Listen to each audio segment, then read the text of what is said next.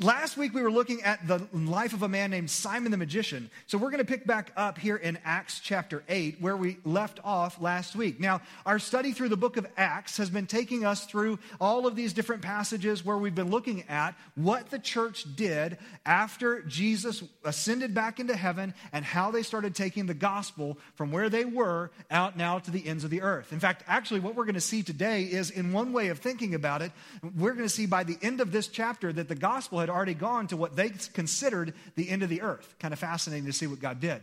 Thus far, during the early chapters, we had seen what God was doing through the church in Jerusalem. We'd seen that they'd encountered issues with the religious leaders, and they were preaching Jesus. They didn't like it. They kept getting thrown in jail, but they continued to preach anyway. We saw that there was a conflict within the church because some of the folks were being neglected. And so there was a group of men that we said were the prototypes for the men that we have serving as deacons. Um, And so those men served the church to help meet the need and help bring the church through that. But then, now we've been looking at the life of some of those men. The first was Stephen. He was one of the men who stood up and boldly defended the faith, and he got killed for it. You'll remember then that as Stephen was martyred, that began a persecution that scattered the church, and everybody except the apostles had to disband and run and scatter throughout the rest of the, the area there in Judea and Samaria. And with that was a guy named Philip. Philip was one of the seven guys that had been set aside. By the way, um, later on in Acts, Paul stays with this Philip. It confirms this is Philip the evangelist, Philip the deacon, not Philip the apostle, okay? Just for those who were wondering. I know, I geek out on this stuff. Um, I was reading through Acts, I think it's in twenty-two, where it says that he stayed with Philip the evangelist, who was one of the seven. So that's the Philip we're talking about here. He was in Caesarea, which is where we'll find him at the end of this. All right? By the way, before I came in today, I had a large black coffee from McDonald's, okay? Can you tell? All right, so as we're diving in, though, what we're picking up, we saw last week this guy, Simon, was following Philip around. He had made what looked like a profession of faith in Christ, but as we saw last week, it was a fake faith. It was all about being seen. It was all about notoriety. It was all about wanting other people to notice how good a guy he was, right? And so what we saw last week was that fake faith is all about the eyes. It's all about externals. It's all about being seen. What we're going to see this week through the story of the Ethiopian official or the Ethiopian eunuch is we're going to see what it looks like to have genuine faith. And the contrast we're going to see is it's not about the eyes and what people see or about being noticed, but instead, genuine faith is all about the heart, okay? So we're going to encounter a man that we refer to as the Ethiopian eunuch. He was a high-ranking official in the court of the Queen of Ethiopia. By the way, the Ethiopia that's mentioned here is not likely the Ethiopia of today. Um, that would have been more like uh, the kingdom of Kush back then. Um, this is actually the ancient Nubian Empire, which you're like, oh, pff, of course, yeah. The ancient Nubian Empire, which would be closer to modern-day Sudan. Now, for interesting fact, for the Romans, they've considered the ancient Nubian Empire to be the end of the earth. What did Jesus say that he, the gospel is to be proclaimed? Jerusalem, Judea, Samaria, and the end of the earth. So here's what we're seeing. Through Philip, as we're going to see today, as God saves the Ethiopian eunuch through Philip's ministry, God's fulfilling the command already to take the gospel to what they thought was the end of the earth. Now it's continuing to spread and it's continuing to go, but it's fascinating to see it went like that. Because remember, it had stayed in Jerusalem for months, possibly even years, and then now all of a sudden they get scattered, and next thing you know, they're in Judea, Samaria, and boom, God's taking the gospel to the ends of the earth. Incredible how God used the difficult circumstances to make that happen. Now, here's what we're going to do. We're going to read through this section. It's in Acts chapter eight, uh, starting in verse twenty-five. And then we're going to read all the way down through verse forty. As we go, we're going to take some time to sort of explain some of the things that are going on. And then we're going to come back and look at this and draw out from this four different marks of a genuine faith, okay? So as we're doing this, uh, let's read the story together. And like I said, I'll try to explain some of what's going on. So verse twenty-five, so after they had testified and spoken the word of the Lord, they, talking about the apostles, traveled back to Jerusalem, preaching the gospel in many villages of the Samaritans. You remember that Peter and John had come to check on what was going on in Samaria, and they saw God working there. And so then after they'd preached for a little bit, they went back, and as they were going back through, they kept preaching in some of these villages, and they got back to Jerusalem. Now, here's where it gets interesting. Verse twenty-six, an angel of the Lord spoke to Philip. Get up and go south to the road that goes down from Jerusalem to Gaza. This is the desert road. Now, if you've been paying attention to the news this week, you might recognize that word. Gaza has been all over the news. Gaza is the city that is currently under uh, the in the midst of the Palestinian and Israeli conflict. Gaza was an ancient city that was fought over time and time again because the main road up across the Mediterranean Sea ran right through Gaza. Well, it was also kind of your last watering hole before you started the desert trek down into Egypt. So there was a road that went from Jerusalem to Gaza that was kind of deserted. It wasn't very populated. There wasn't super well traveled. And that's exactly where Philip is told to go.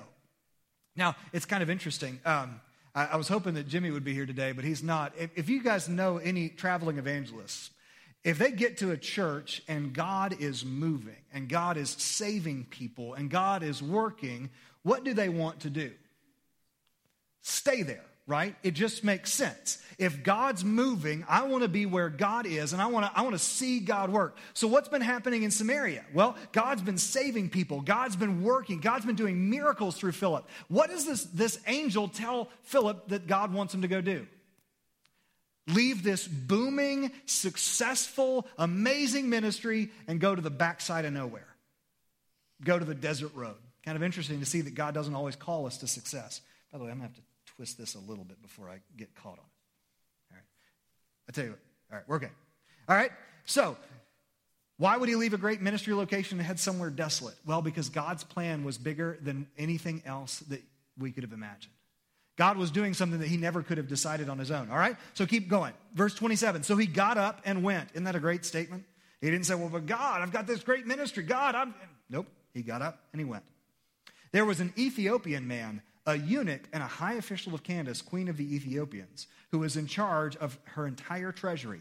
He had come to worship in Jerusalem and was sitting in his chariot on his way home, reading the prophet Isaiah aloud. Now, well, let's kind of go over this again. Like I said, this is likely the ancient Nubian Empire. When it says that he was a eunuch and a high official of Candace, although the, the term eunuch could also be synonymous with treasurer, this man likely was an actual eunuch uh, because Luke reiterates his position in the court. So this guy had given a sacrifice of himself basically to be able to serve as a treasurer in the court of the Candace. The word Candace there, by the way, is not her name. It's a royal title, kind of like Pharaoh or Caesar. So he is a high official in the court of the Candace, okay? They're in Ethiopia. This dude would have been a really big deal, okay? He's over the treasury for an entire large ancient empire. That's a really big responsibility. The fact that he's been able to be gone likely for a few months to come up to Jerusalem to hear about God, that's a really big deal, that the, that the queen would actually allow him to come do that. This guy is powerful and important. Now, uh, so keep going, all right? He was sitting in his chariot on his way home, and he was reading the prophet Isaiah aloud. Back in those days, um, it was commonplace for people to read out loud. You actually didn't typically read silently. You read out loud. So that's not all that unusual. Verse twenty-nine, the Spirit told Philip, go and join that chariot.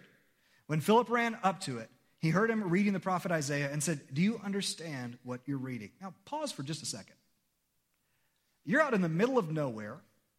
You're a high-ranking official. You're sitting in your chariot. You're reading.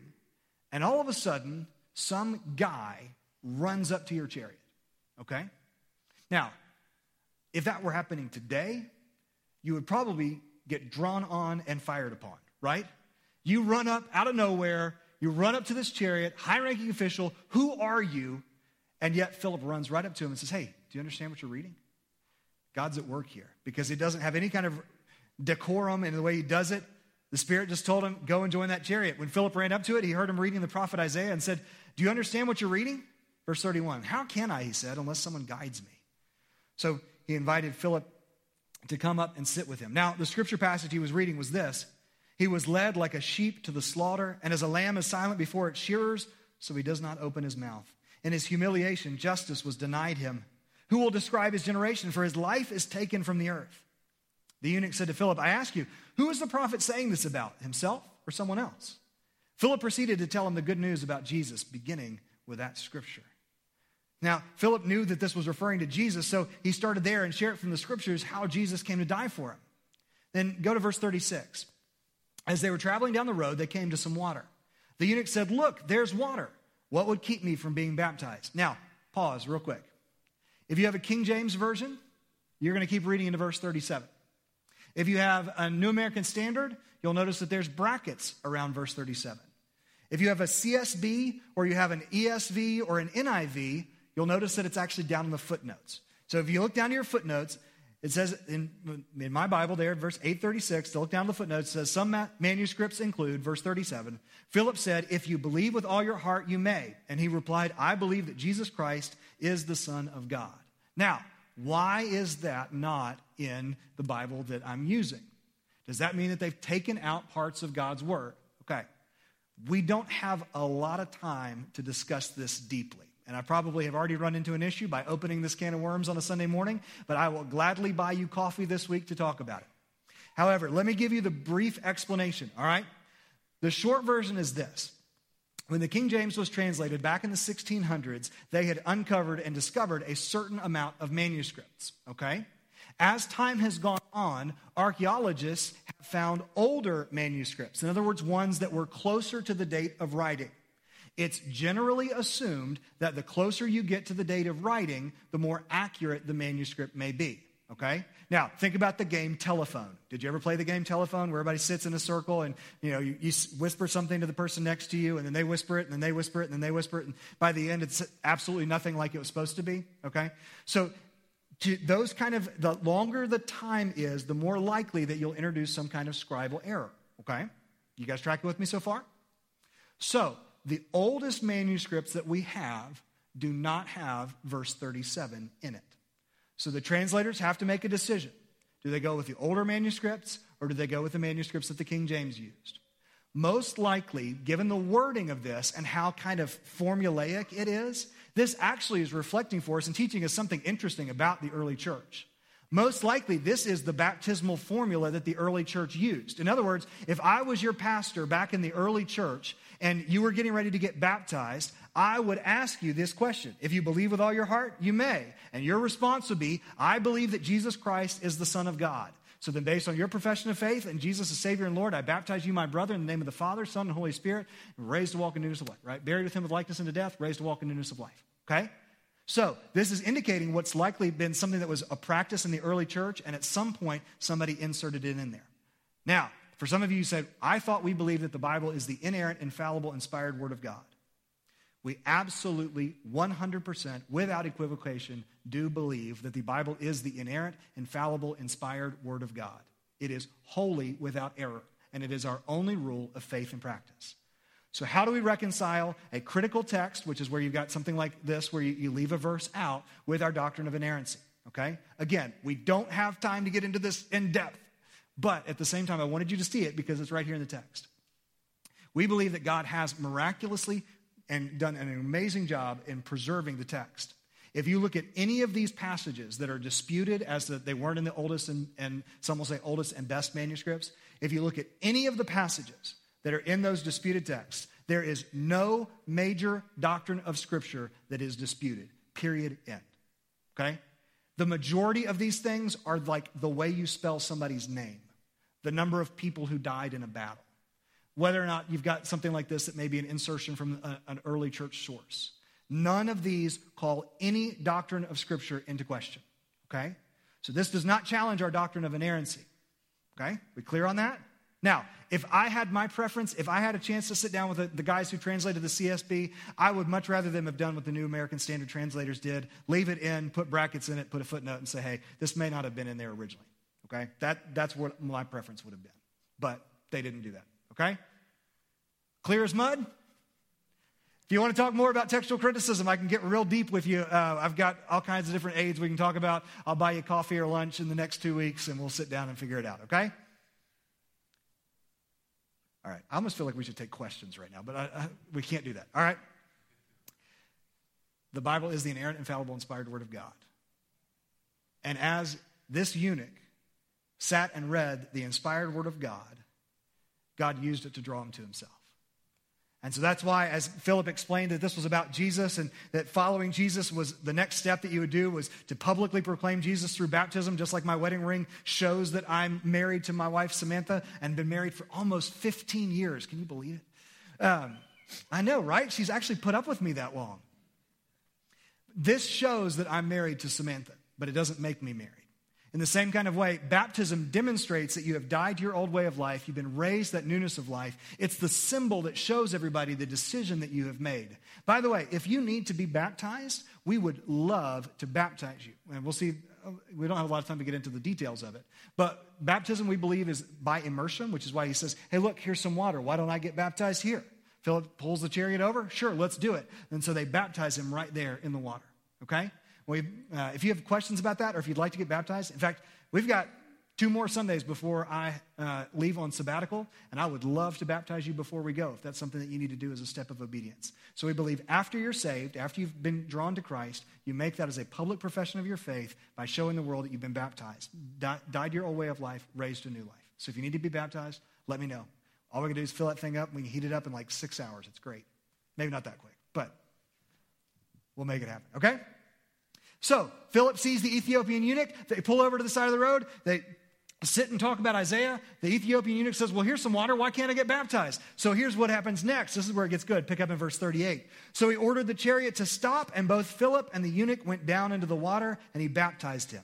When they came up out of the water, the Spirit of the Lord carried Philip away, and the eunuch did not see him any longer, but went on his way rejoicing. Now, can you think about that for just a second? Like, you're sitting here, and you're you're going through, this guy baptizes you. In the name of the Father, Son, and the Holy Spirit, I baptize you. My brother, raised to walk in newness of life, boom, disappears. How crazy would that be, right? It says that the Spirit snatches him up and takes him all the way down. It says, in verse forty, Philip appeared in Azotus, and he went traveling and preaching the gospel in all the towns until he came to Caesarea. And that's actually where he settles, because that's where Paul meets him later in the book of Acts. What an incredible story. This traveling evangelist preaching in Samaria. God says, go down to the desert road. He meets this Ethiopian eunuch, this official in the high court of the Candace, and sees that God has been preparing this man's heart. And in this moment, this man comes to a genuine faith in Jesus Christ. So let's try to take just a few minutes then, and let's look at what that genuine faith looks like, all right? When I mentioned this to you, I told you that genuine faith is all about the heart. First thing that we see is genuine faith has a heart to pursue. A heart to pursue. When we first encounter the Ethiopian eunuch, we find him on his way back from Jerusalem. It's likely that he had come to Jerusalem months before for the feasts, and he's been there ever since. He had traveled a long way. Remember, guys, you didn't just buy a ticket. You didn't just grab a train. You didn't just hop in the airplane and go. This was a long and involved process. But he traveled a long way, had been there a long time, and that tells us something about him. This eunuch had a heart that was pursuing God. Now, we don't know how down in Ethiopia he had heard about the one true God, but he had. Now he'd come all this way to worship in, in the city that God had chosen to put his name in. Now, here's there's something that, that you may not catch offhand that makes this more incredible to notice. It makes it awkward for us to talk about sometimes because of the nature of this, but have you noticed that it kind of makes a big deal about the fact that he was a eunuch? Why would it go over that? Why would it bring that up? Why is that important? Well, because, see, in Deuteronomy twenty-five thirty-one, the Bible tells us, this is not on the screen, but we find out that even if he were to undergo all of the other rites to convert to Judaism, he would never fully be a part of the community because he was a eunuch. It was impossible for him to go into the temple. He would never have been allowed. Even if he had gone through every other ritual that was involved, he could not actually become a Jew. He would have traveled all this way and still not have been able to convert fully. He could have gone to the synagogues and learned and worshiped there, but he would have been forever denied access to the actual temple itself. Now, that's how serious this guy was. He was willing to come all of that way just to get close, just to be near the God of Israel. Even if he couldn't go in the temple, even if he couldn't take full part in all of the sacrifices, he just wanted to be there. Some of you have been there. Maybe you were always fascinated by religion, and so you studied and read about every religion that you could find. Some of you may be there right now, and that's why you're here this morning, is because you've been researching all of the major world religions, and you've been trying to figure out what's true, and, and so you've been coming to church because you figure that's where you ought to hear about Jesus, I guess, and if Christians follow Jesus, then this is the best place for you to be. I want you to know that if, if you're here this morning, and or if you're watching us online, or you're watching this sometime later, if that's you and you're searching this morning, I want you to see that God is drawing you to himself. See, you may think that you're the one doing the pursuing, but see, Scripture teaches us that we don't make the first move. Jesus says in John chapter six, verse forty-four, that no one can come to me, talking about coming to Jesus, unless the Father who sent me draws him, and I'll raise him up on the last day. You, you may think that you're pursuing God, but guys, the, the reality is if you're genuinely searching after truth and you're genuinely seeking him, it's only because he sought you first, and he's drawing you to himself. Why would he do that? Well, because he loves you. Because he loves you. See, he loved you so much that he would die for you. And he wants you to have a relationship with him.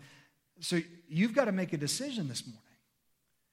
If you've been on the fence about whether or not you're going to follow Jesus, this is the point for you to make this time uh, and this decision. Are you going to respond to him like the Ethiopian by humbly turning to him? Or are you going to reject all this and say that it's mushy and weird and superstitious? And guys, listen, I, you know me. I don't like to fearmonger or anything like that. I'm just going to tell you what the Bible says. What the Bible says is don't push him away. Paul was worried in the in Scripture about people doing that same thing in one of the churches he wrote to.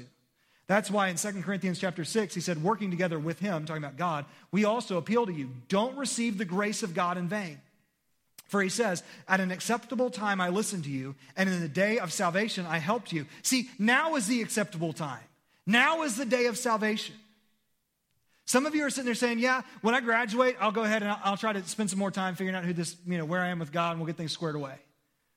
Once I get married and have kids, I want them to be raised in the church and stuff like that. So I, I'm going to do that.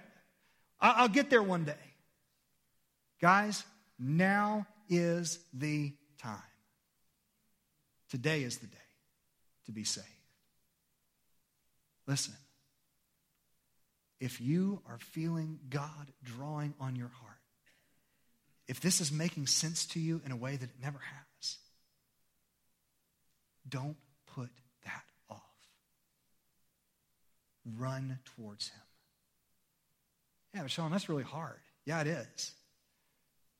Yeah, it really is. But guys, as God's moving in your heart, be like this Ethiopian eunuch. Don't give up. Keep searching. Keep looking at God's word. Pray and seek his face and say, God, I need you. I, I need you to explain this to me because it doesn't make sense. I need to follow you. See, the Ethiopian had a heart to pursue because God had been pursuing him. God had been drawing him to himself. And he put Philip in just the right place at just the right time.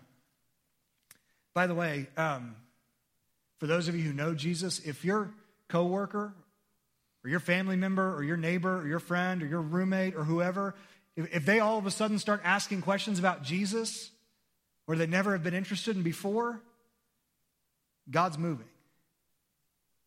If they're seeming genuinely convicted about sin, not just like, ah, I feel bad that I got caught, or I really blew it last night, or whatever, if they're feeling genuinely convicted about sin, that's something that only God can do. And guess what? God picked you up and put you right there. So be like Philip and don't miss it. See, genuine faith is a heart to pursue. For Philip, that meant to pursue this guy out into the desert, right? Now, for some of you, though, your story may look a little different. You didn't feel like you were pursuing God. In fact, you may have been trying to run as far and as fast as you could. However, he loved you so much that he would chase after you. He loved you so much that he wouldn't allow you to be satisfied, and maybe that's why you're here. You're tired of fighting what you know you need to do. So why not just surrender? And why not? Like, I'm not talking theoretically here today. This is not just me standing up here for my own cardiovascular health by yelling at you for a while, right? Why not surrender to Christ today? Stop running. Genuine faith worked in the Ethiopian eunuch to drive him to God. But when he came to that place, we need to see another indication of genuine faith, and that is not only is it a heart to pursue, it's also a heart to acknowledge need. A heart to acknowledge need. This is hard, isn't it?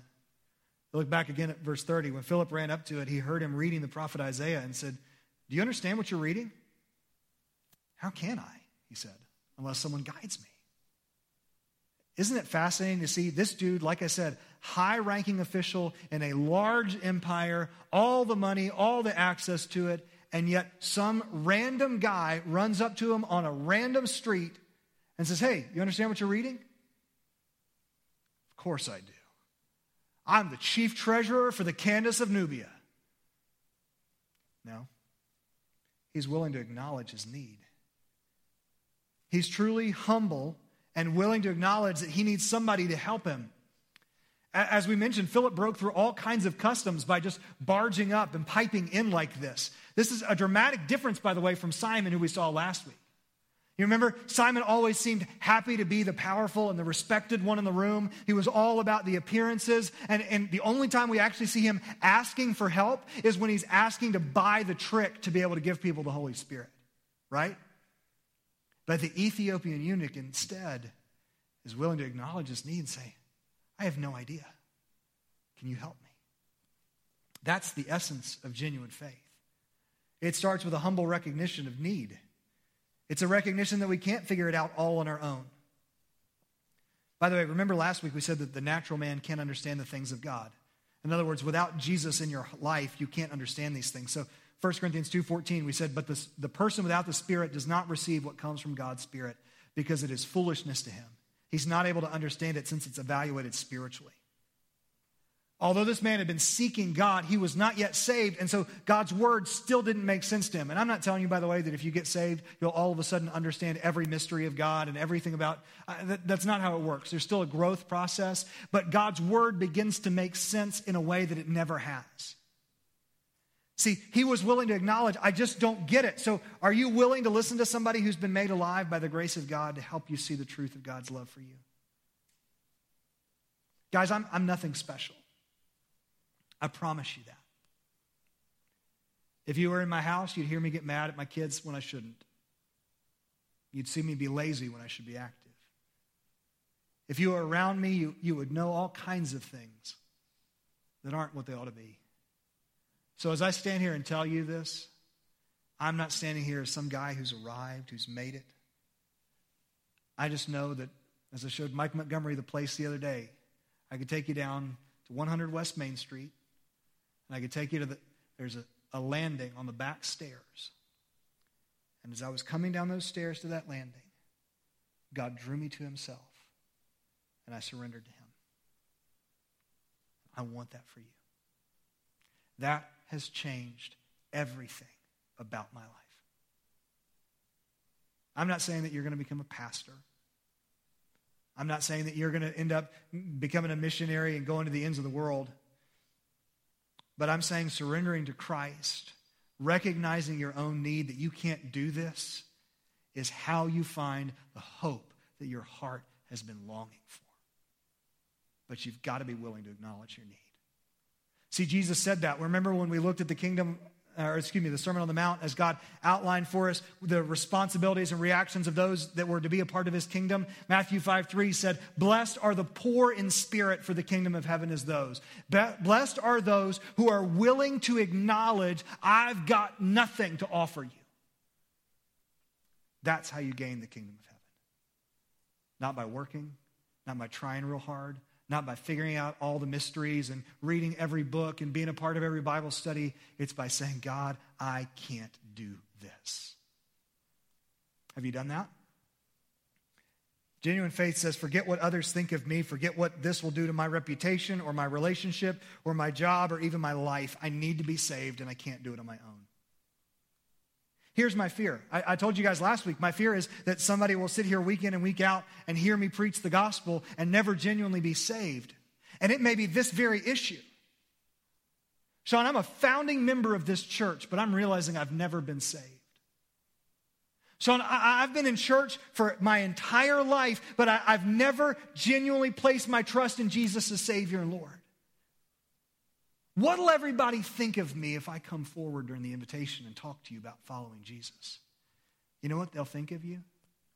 They'll think, praise God, that God worked in this person's heart to bring them to the place of humbly acknowledging Jesus as their Savior and Lord. And if anybody has a cross word to say to you about it, you let me know, okay? It takes a fair amount to get me mad. That'll get me there. I don't care who you are. If you've never genuinely been saved, get saved today. Surrender. Acknowledge your need. Stop putting on airs. Genuine faith demonstrates that humility. Now, with that, there's also the heart to act. There's a heart to act, okay? Look at verse thirty-six again. As they were traveling down the road, they came to some water. The eunuch said, "Look, there's water. What would keep me from being baptized?" So he ordered the chariot to stop. Both Philip and the eunuch went down into the water, and he baptized him. Isn't this awesome? I mean, th- this is just it. He's, Philip has told him, when you come to Christ, you receive Christ and you're baptized as a symbol of what Jesus has done for you. Philip says, well, hey, there's some water. Why don't we just do this thing? Absolutely, let's do it. See, with this, there's a heart to act. We acknowledge the need. And listen, guys, I cannot be more clear with you on this than we've already been. I'm going to say it again. The actions do not save you. However, the faith that saves will act, okay? Genuine faith always demonstrates itself through action. See, here's the difference. Simon's fake faith last week was, I'm going to do all of these things to impress others and God and make me feel better about who I am.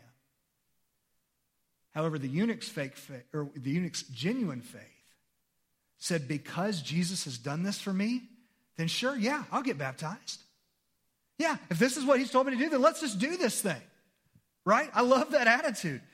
Genuine faith obeys to give back to the one who's already given us everything. It's not trying to earn something we don't have, because what we've been given in Christ, he took my sin and died in my place and rose from the dead and gives me his life.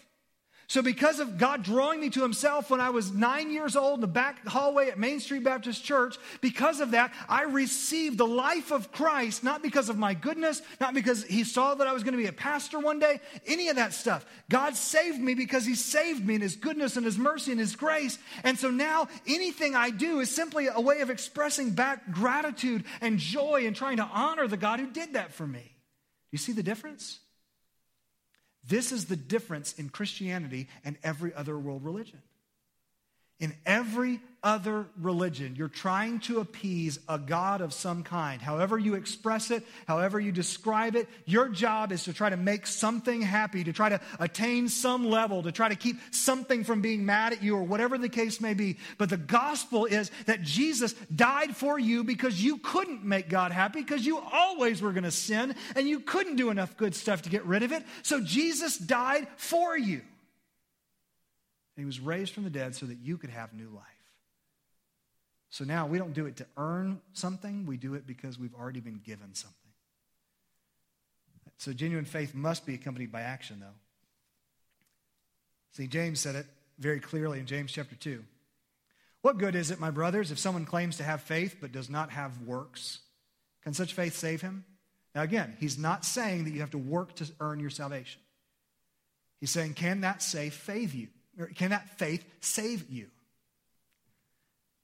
If a brother or sister is without clothes and lacks daily food, and one of you says to them, go in peace, stay warm, and be well fed, but you don't give them what the body needs, what good is it? Right? You see the picture? Like, I, I want you to see how ridiculous this is, right? Somebody comes to you, and they're freezing, and they're hungry, and you say, go in peace, be warm, and be well fed. Does that do any good? Buy him food, buy him a jacket, right?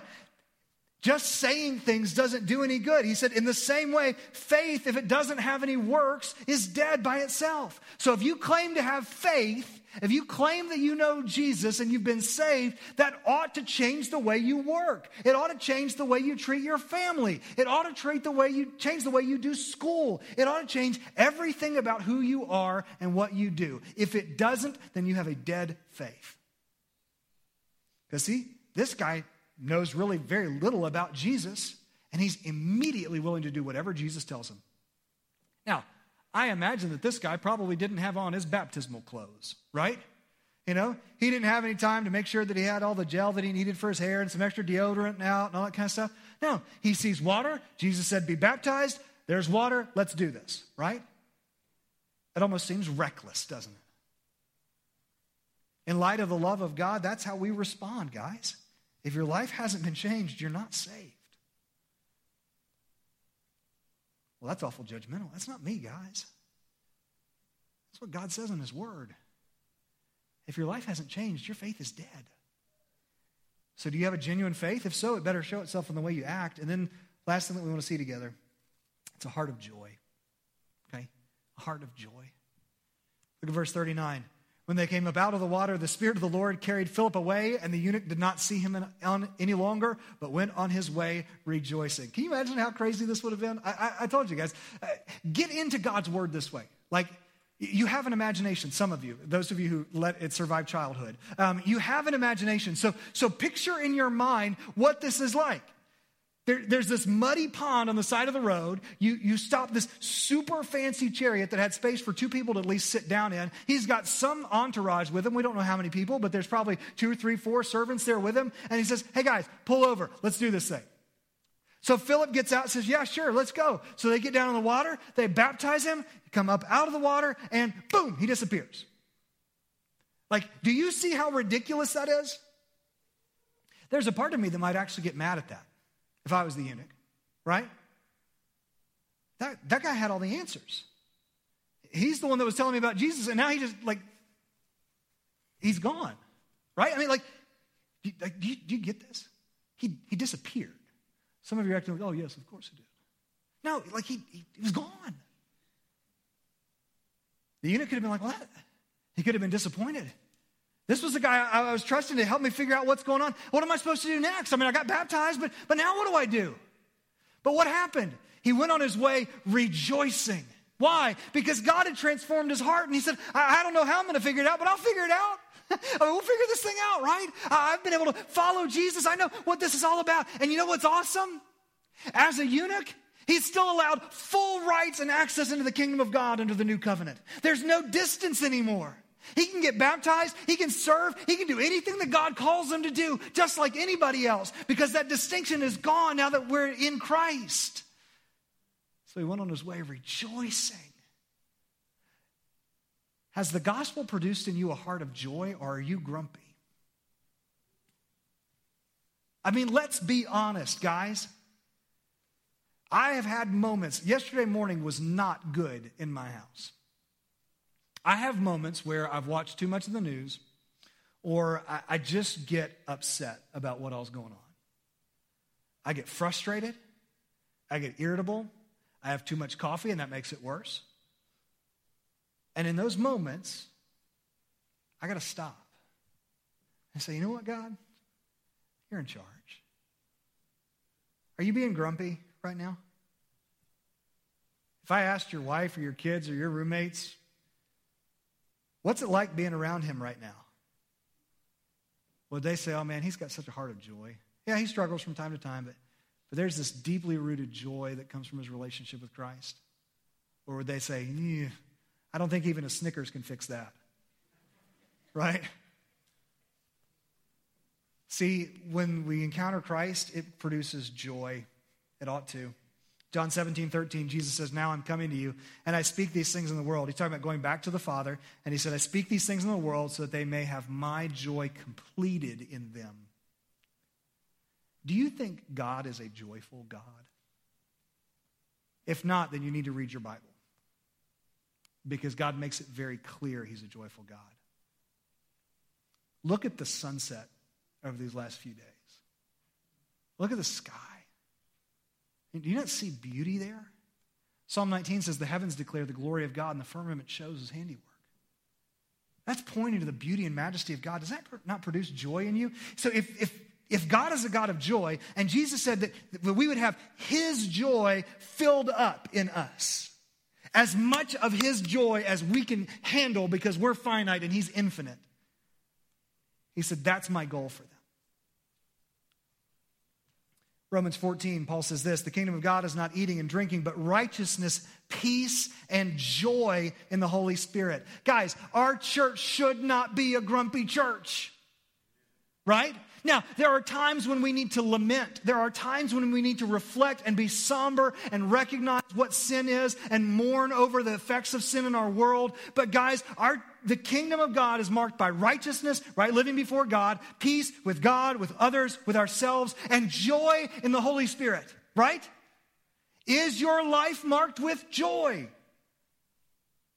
It's supposed to be if you got a genuine faith. Peter said that our belief brings about great joy. Verse, uh, First Peter one eight, though you have not seen him, you love him. Though not seeing him now, you believe in him, and you rejoice with inexpressible and glorious joy. inexpressible. Like, I'm so madly in love with Jesus that, right? There's just no words. There's, it's, it's, ah. Joy inexpressible. That's what genuine faith produces. Sean, if you knew what's going on in my life, though, you would not say that I should be joyful. Do you have any idea how hard things are? Do you know what I'm facing? Do you know what's going on? Let me remind you, joy does not always mean happiness. Now, it should also connect to happiness, by the way. We should be a genu- genuinely happy people. We just should. We have more reason than anybody in the history of the world to be happy because no matter what happens, we've got Jesus, okay? But there are times when life is really hard and it, and it's not appropriate to be bubbly and happy. In fact, if you do, there's probably something mentally wrong with you, okay? Jeremiah went through one of those times. The city of Jerusalem had been obliterated in a horrific way. See, we when we think about modern warfare, modern warfare has these rules of engagement about what you're supposed to do and what you're not supposed to do, trying to minimize casualties and civilians and things like that. That's not the way that warfare worked in the ancient world. You killed everyone and everything. It was horrific, and some of the things that happened in Jerusalem would be difficult to talk about on a Sunday morning. Jeremiah wrote the book of Lamentations out of that experience, and in the dead center of the book, you find this. Lamentations chapter three, verse twenty-one. After talking about all that had happened to Jerusalem, all that he felt that God had done to him personally as the prophet, he says, "Yet I call this to mind, and therefore I have hope. Because of the Lord's faithful love, we do not perish, for his mercies never end. They are new every morning. Great is your faithfulness. I say, the Lord is my portion. Therefore, I will put my hope in him." Keep in mind what Je- Jeremiah had been doing. Jeremiah had spent years telling God's people, this is your last chance. If you don't repent, God will obliterate the city. And nobody listened to him. Nobody did. And then when it finally happened and God brought judgment, they all looked at Jeremiah and said, this is your fault. They basically said, you jinxed us. And in the middle of all of that, having watched all of these people be slaughtered in front of him, knowing that if they had just listened to him, if they had just listened to what God said, they could have avoided that. Watching all of this, Jeremiah dies in exile as best we know. And looking at all of that, he says, yet this I recall to mind, and therefore I have hope. Because of the Lord's loving kindness, we don't perish. His mercies are new every morning. That's a heart of joy. That even when it's not right to be happy, there's still this deep-rooted hope that we talked about in our songs that we sang this morning. That I know that God's got this. I know that God's got me. So here's my challenge for you this morning. We've looked at fake faith in Simon the Magician last week. We've looked at genuine faith in the life of the Ethiopian eunuch this week. Which of these most categorizes you?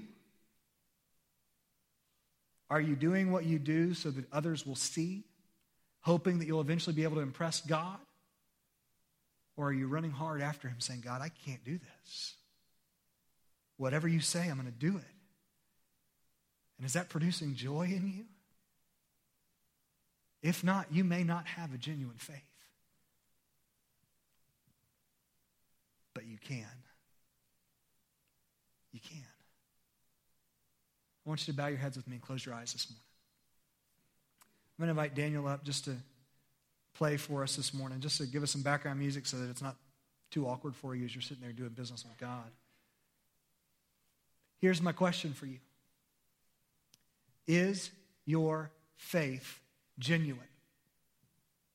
Have you surrendered to Jesus as Savior and Lord, or have you been trying to do this on your own?